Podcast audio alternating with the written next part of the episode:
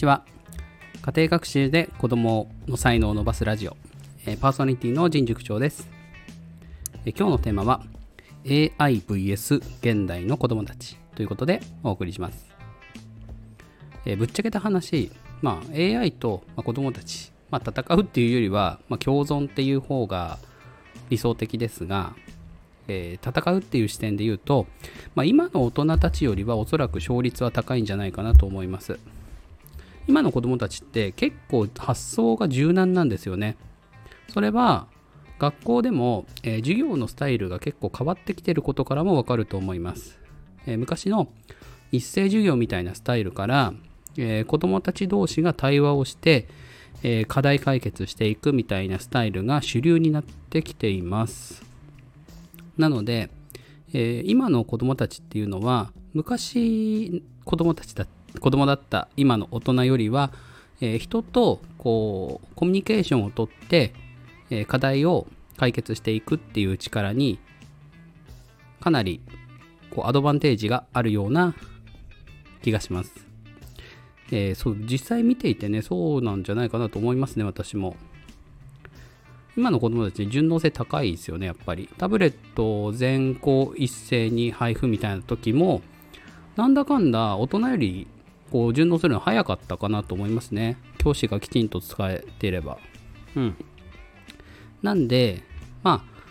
あ AI と現代の子供たちっていうのはこう対立する関係じゃなくておそらく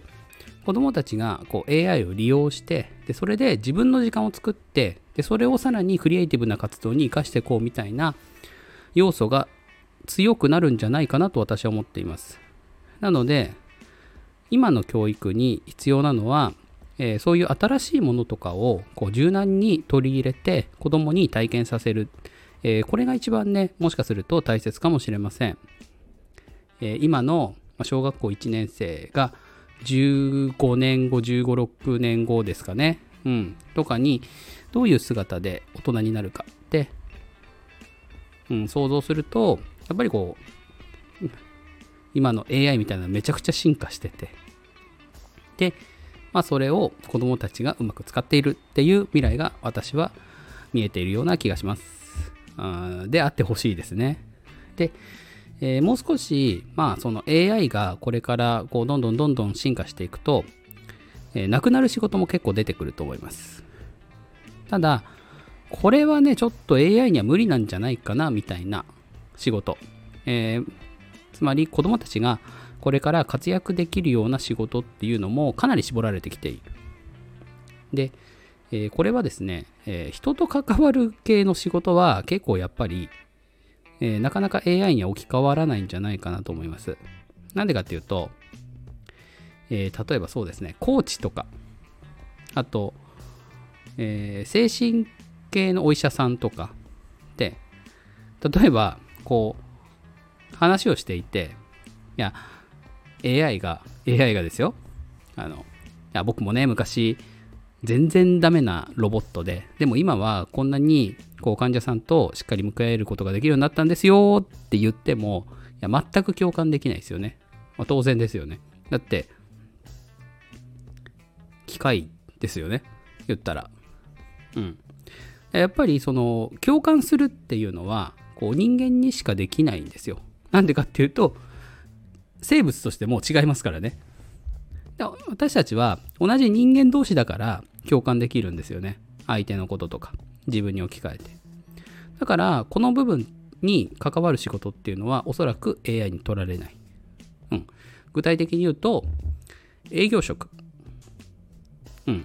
ま機械に営業されるのと人間に営業されるの、まあもうめちゃくちゃね、下手な営業とかもあるかもしれませんが、うん。まあね、機械の方が気楽っていうのもあることはあるでしょうが、それでも、えーやっぱり対人間っていう部分で生き残る仕事なんじゃないかなと思います。あとは教師ですね。これはもう難しいでしょう、AI にとって変わるのは。えー勉強を教えるだけなら、もしかすると AI の方が強いかもしれません。単純に計算の仕方とか漢字の書き方とか効率的に教えてくれるかもしれませんが、えー学校での教師の仕事は、えー子供と関わること、ね、子供のトラブル解決したりとか子供がより良い人生を歩めるように、えー支えていったり励ましていったりとか。これは人間にしかおそらくできないですよね、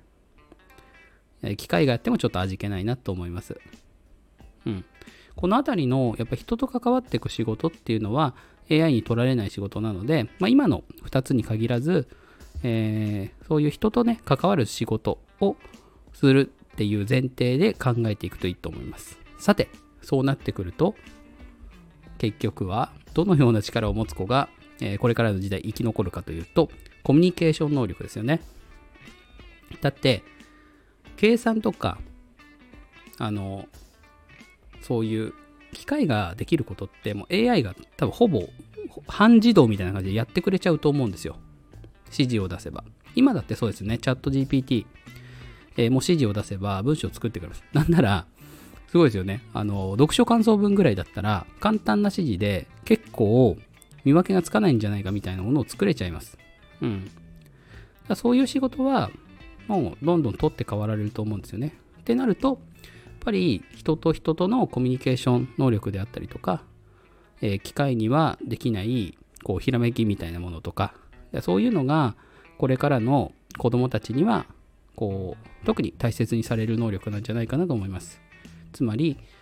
今までの教育では時代遅れになるのは目に見えてるんです。受験が変わるといいですね。ただの知識を問うものじゃなくてもっとその人間性であったりとか、えークリエイティブさを問うような試験になっていけばなって個人的には結構思っています。さて、えー今日のお話はここまでです。いいなと思った方はいいねやコメントフォローをお願いします。それでは失礼します。最後にお風呂で呼ばれました。失礼します。